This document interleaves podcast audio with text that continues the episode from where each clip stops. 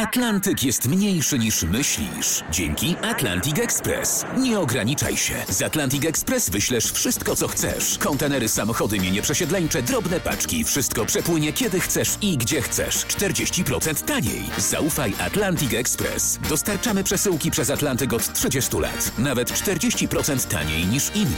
Dzwoń 1 800 775 73 63. Ekspresowo przez Atlantyk. Tylko z Atlantic Express.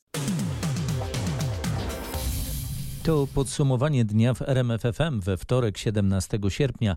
Hasło kluczowe dnia to Afganistan, ewakuacja. Grzegorz Jasiński, zapraszam. Po 20 latach walki wyzwoliliśmy kraj i wypędziliśmy obcokrajowców. To moment dumy dla całego narodu, oświadczył na pierwszej konferencji prasowej od czasu przejęcia kontroli nad Afganistanem przez talibów ich rzecznik Zabihullah Mujahid. Wybaczyliśmy wszystkim, którzy z nami walczyli, to koniec wrogości. Chcemy być pewni, że Afganistan nie będzie dłużej polem bitewnym, zapewniał Mujahid. Jak podkreślił, afgańskie kobiety zachowają swoje dotychczasowe prawa, między innymi do edukacji. NATO nigdy nie planowało pozostania na zawsze w Afganistanie, mówił na konferencji prasowej w Brukseli sekretarz generalny Sojuszu. Jens Stoltenberg przypomniał, że zawarte przez USA porozumienie z talibami zostało zaakceptowane przez wszystkich członków NATO. Państwa Sojuszu zdawały sobie sprawę z pewnego ryzyka wiążącego się z wycofaniem z Afganistanu, ale nie spodziewały się, że miejscowe struktury władzy upadną tak szybko, podkreślił Stoltenberg. Szefowie MSWiA oraz MON otrzymali polecenie przeanalizowania dokumentacji sprzed lat w poszukiwaniu wszystkich osób, które współpracowały z polskim wojskiem w Afganistanie. Premier Mateusz Morawiecki potwierdził też, że rozpoczęta właśnie przez nasze lotnictwo akcja ewakuacyjna z Afganistanu ma objąć około 100 osób. Rząd zdecydował się na wysłanie samolotów wojskowych na prośbę Unii Europejskiej, NATO oraz m.in. Komitetu Olimpijskiego.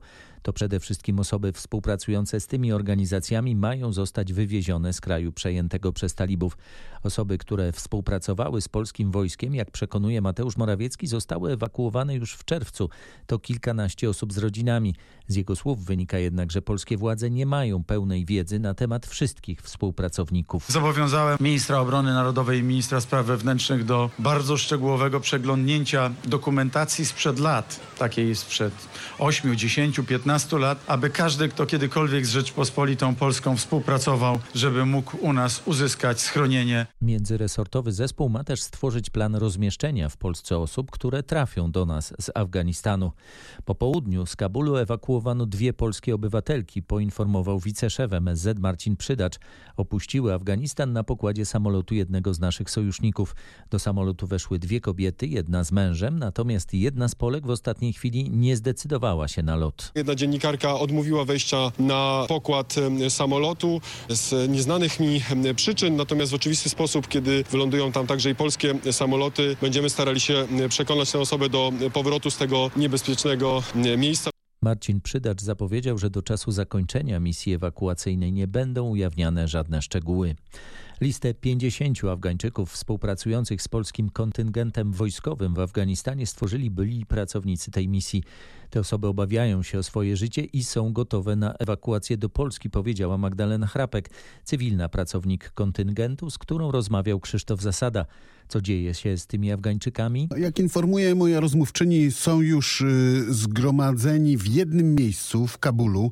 E, tam czekają na możliwość wyjazdu z Afganistanu. Byli pracownicy kontyngentu przekazali listę z ich nazwiskami polskim dyplomatom. Nieoficjalnie dowiedzieli się jednak, że w spisach MSZ jest tylko 10 osób z tej grupy. Nasi afgańscy współpracownicy są bardzo mocno zdesperowani, mówiła mi Magdalena Chrapek. Nam też przekazywali, że dostawali wiadomości z pogróżkami, że są poszukiwani, że będą poszukiwani, że wiadomo o ich współpracy. Jedną osób, która już wczoraj była gotowa do lotu, została pobita. Te osoby czekające na ewakuację, które współpracowały z kontyngentem mniej więcej od 2008 roku, to między innymi przedstawiciele tamtejszych organizacji pozarządowych, przewodnicy czy tłumacze, ich rodziny, często z małymi dziećmi. Ludzie, którzy współpracowali z Zachodem, dostają informację, że są na celowniku talibów.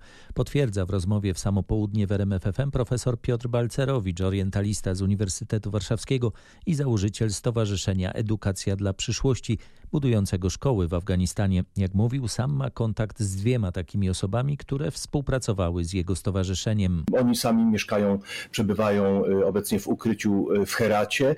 Z informacji, które do nich docierają, talibowie przeszukują y, domy, sprawdzają osoby, wyszukują osoby, które współpracowały z organizacjami mm, zagranicznymi.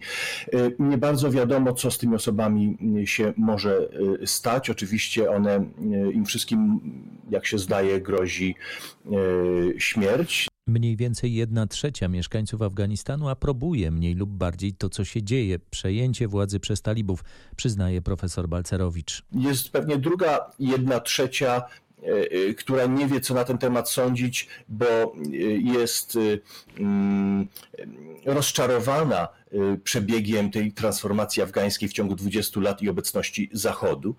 Y, I jest ostatnia grupa, y, która panicznie się boi. Różnica między obecnymi talibami a tymi sprzed 20 lat to między innymi to, że teraz talibowie zrozumieli, że kobiety są integralną częścią społeczności afgańskiej, przekonuje profesor Balcerowicz. To niestety nie oznacza, że sytuacja kobiet nie będzie się pogarszać, choć talibowie mogą pójść na pewne ustępstwa Zdrowie rodzin zależy od tego, jak zdrowe są kobiety. Kobiety muszą mieć dostęp do lekarzy chociażby z tego powodu, prawda, Afganistan potrzebuje lekarek. Nie jest możliwe w Afganistanie praktycznie, kulturowo, szczególnie na prowincji, żeby kobieta poszła na przykład do lekarza ginekologa. No, co najwyżej będzie mogła kontaktować się y, z lekarką ginekologiem. To jest tylko jeden z wielu przykładów. Tak samo edukacja mm, w szkołach. Y, talibowie rozumieją, że jednak nauka y, czytania i pisania jest bardzo ważna, chociażby w bardzo bardzo do realizowania podstawowych funkcji społecznych, administracyjnych. Cała rozmowa Pawła Balinowskiego z profesorem Piotrem Balcerowiczem jest na rmf24.pl. Izba Dyscyplinarna Sądu Najwyższego czeka na ustawowe rozwiązania, które zdecydują o jej przyszłości. W odpowiedzi, którą rząd przesłał do Komisji Europejskiej, zapowiedziano likwidację Izby w dotychczasowym kształcie. To efekty wyroku Trybunału Sprawiedliwości Unii Europejskiej, który orzekł, że sama instytucja, jak i polski system dyscyplinowania sędziów są niezgodne z prawem wspólnoty.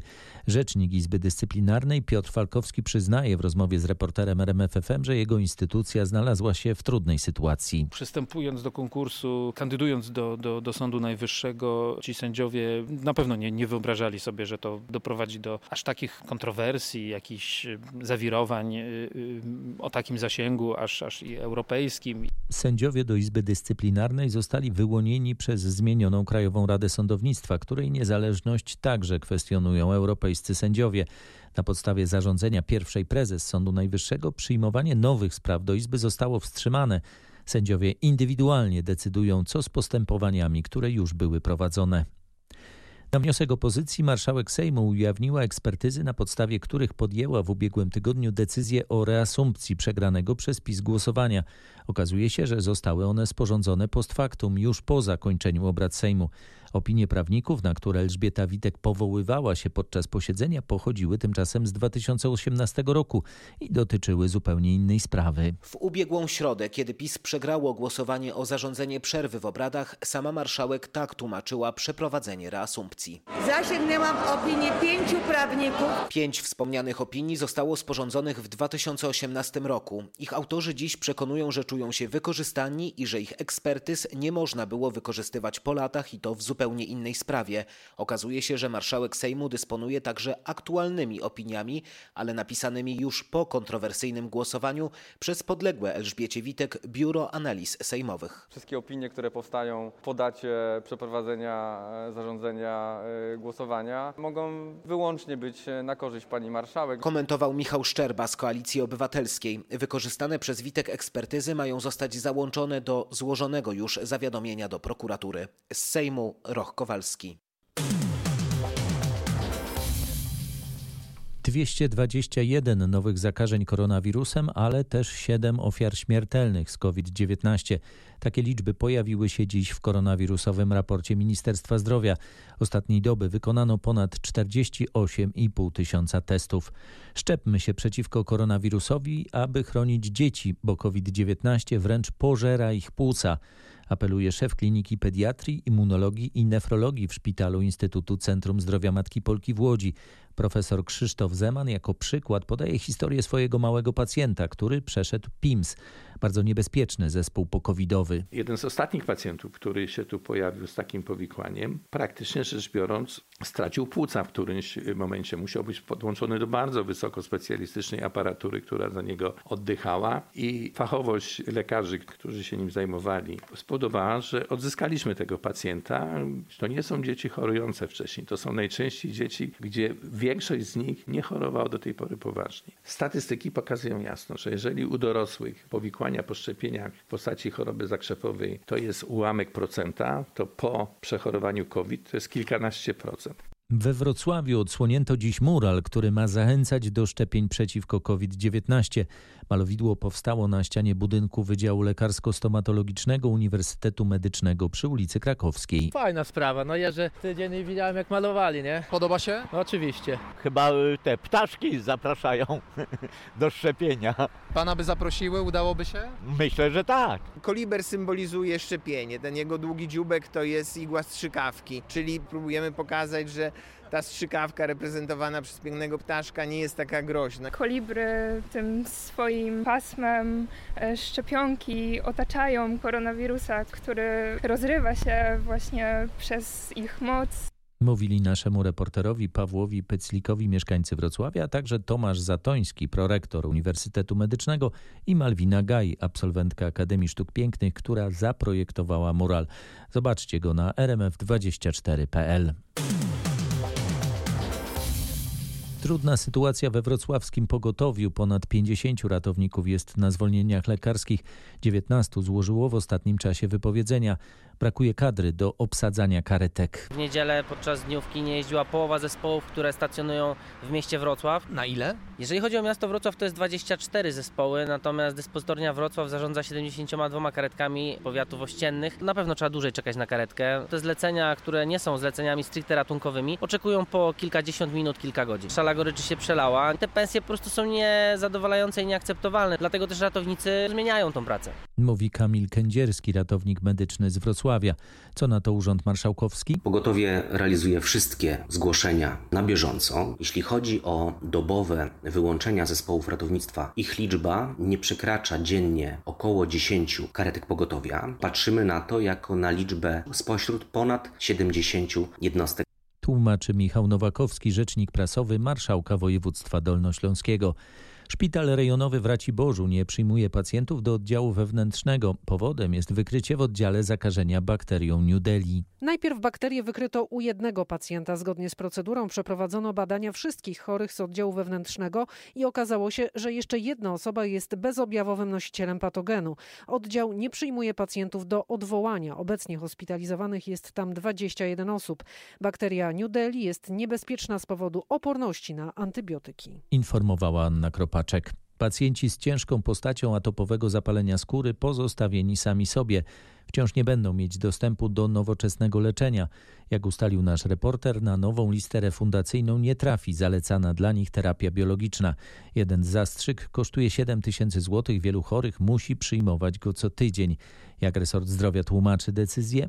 Od wiceministra Macieja Miłkowskiego usłyszałem, że na refundację terapii dla osób z atopowym zapaleniem skóry zabrakło pieniędzy, mimo że producenci obniżyli cenę tego leku. Na dostęp do leczenia czeka pół tysiąca osób, wśród nich jest pan Mariusz, u którego zmiany na skórze i świąt są tak silne, że często nie może nad nimi zapanować. Skóra jest czerwona, łuszczy się i chyba co najgorsze to swędzi po prostu. Jeżdżę od lekarza do lekarza. I to nie tylko dermatologa. AZS to nie tylko skóra, to też psychika, to też inne narządy ciała, które są wyniszczone przez sterydy. Wiceminister Maciej Miłkowski zapewnił mnie, że zna sytuację pacjentów i będzie szukać sposobu, by dać im dostęp do tej terapii. Jednak najwcześniej będzie to możliwe dopiero od listopada, a to dla chorych oznacza 11 kolejnych tygodni czekania. Część z nich już teraz musi wyjeżdżać za granicę, by tam mieć jakiekolwiek szanse na nowoczesne leczenie. Informuje Michał Dobrołowicz. Rząd przyjął projekt ustawy o rodzinnym kapitale opiekuńczym, poinformował premier Mateusz Morawiecki. Nowe świadczenie ma być wypłacane od przyszłego roku na każde drugie i kolejne dziecko. Rodzinny kapitał opiekuńczy to między 13 a 36 miesiącem życia dziecka dodatkowe 500 zł, które można będzie pobrać w formie 1000 zł przez rok albo 500 zł co miesiąc przez dwa lata. Jest to 12 tysięcy złotych kapitał dla tych rodzin, dla tych dzieci, po to, żeby wesprzeć właśnie na tym etapie życia dzieci naszych wspaniałych, młodych rodziców. Rząd szacuje, że w przyszłym roku wsparciem zostanie objętych około 410 tysięcy dzieci, a kolejne 110 tysięcy dostanie dofinansowanie na pobyt w żłobku lub klubie dziecięcym. Aż 1935 cudzoziemców próbowało od początku sierpnia nielegalnie przekroczyć polską granicę od strony Białorusi. To najnowsze informacje przekazane przez resort spraw wewnętrznych i administracji. Ilu imigrantów trafiło ostatecznie do Polski? MSWiA twierdzi, że to 760 osób. Tyle zostało zatrzymanych i osadzonych w ośrodkach dla cudzoziemców. Natomiast Straż Graniczna miała zapobiec nielegalnemu przekroczeniu granicy przez blisko 1200 osób. Resort informuje też, że rząd przyjął projekt zmian ustawy o cudzoziemcach, który ma być odpowiedzią na tę zaostrzającą się sytuację na zielonej granicy z Białorusią. Chodzi innymi o regulacje ułatwiające zobowiązanie cudzoziemców do powrotu z terytorium Polski. Wiadomo też, że rząd szykuje się na wzrost liczby imigrantów, którzy nielegalnie przedostaną się do naszego kraju. Trwają prace nad rozporządzeniem, które zezwala na zwiększenie liczby miejsc w ośrodkach dla cudzoziemców przez zagęszczenie tych osób. Do tej pory na osobę muszą przypadać 4 metry kwadratowe. Teraz resort Mariusza Kamińskiego chce zmniejszyć ten metraż do 2 metrów. Zapowiada Krzysztof Zasada. Główny Urząd Nadzoru Budowlanego cofnął pozwolenie na budowę zamku w Stobnicy w Wielkopolsce. Monumentalna budowla zaczęła powstawać w 2015 roku. To prywatna inwestycja grupy wielkopolskich biznesmenów. Co decyzja urzędu oznacza dla inwestorów? Możliwe są dwa scenariusze: albo odwołanie się przez inwestorów od decyzji Głównego Urzędu Nadzoru Budowlanego do sądu, albo staranie się o nowe pozwolenie na budowę. Jeśli sąd podtrzyma decyzję nadzoru budowlanego, a miejscowa administracja nie wyda kolejnego pozwolenia, niewykluczone, że obiekt, który osiągnął już niemal stan surowy, będzie trzeba rozebrać. Przypomnę też, że pod koniec ubiegłego roku po prokuratorskim śledztwie do sądu trafił akt oskarżenia przeciwko sześciu osobom w sprawie tej właśnie budowy. To m.in. główny projektant obiektu, urzędnicy ze Starostwa Powiatowego w Obornikach Wielkopolskich, przedstawiciele inwestora oraz pracownicy Powiatowego Inspektoratu Nadzoru Budowlanego. Informuje nasz reporter Mateusz Chłystun. Nikt nie chce stracić unijnych funduszy, przyznają radni Sejmiku Województwa Małopolskiego, w tym także radni z Prawa i Sprawiedliwości. Dziś na nadzwyczajnej sesji Sejmik miał debatować nad uchwałą unieważniającą tzw. Tak deklarację anty-LGBT, ale głosowanie przesunięto z powodów technicznych. Jakie teraz mają być losy uchwały?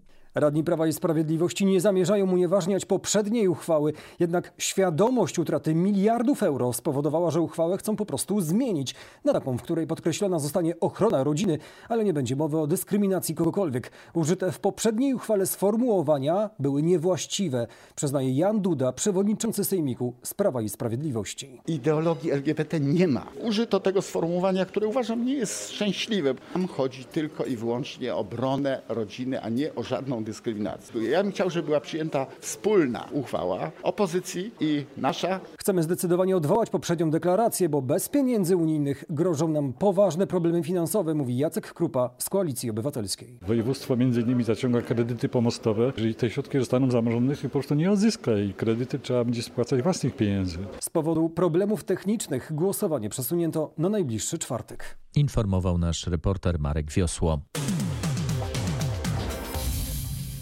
Blisko półtora tysiąca to tragiczny i niestety wciąż nieostateczny bilans śmiertelnych ofiar sobotniego trzęsienia ziemi na Haiti.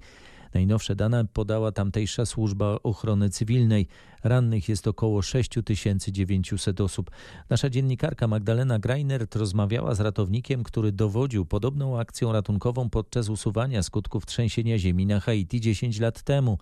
Co mówi o szansach poszkodowanych w kataklizmie? Przede wszystkim zawsze jest szansa na znalezienie żywych ludzi. Ta zależy m.in. od miejsca, w jakim się znaleźli. Jeśli mają szczęście i znajdą się w sąsiedztwie elementów, które stworzą nawet prowizoryczne schronienie, mogą przetrwać w gruzowisku. Zawsze jest możliwość, że człowiek dostanie się do jakiejś komory stworzonej na przykład przez biurko, przez szafę, przez wannę. No i jest szansa na to, że tam ta osoba wytrzyma przez kilka dni nawet. Powiedział mi młodszy brygadier Marcin Płotica, dowódca specjalistycznej grupy poszukiwawczo-ratowniczej Państwowej Straży Pożarnej w Łodzi.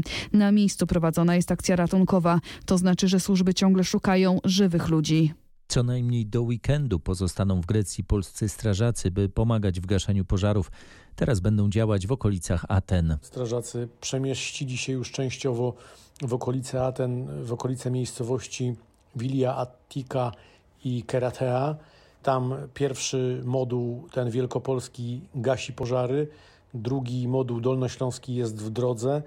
Nasi strażacy pozostaną jeszcze kilka dni, dlatego że pożary w okolicach Aten zmusiły władze do ewakuacji mieszkańców i sieją grozę wo wobec mieszkańców tamtych terenów i zareagowaliśmy w ten sposób na prośbę władz greckich, aby polscy strażacy pozostali jeszcze na miejscu.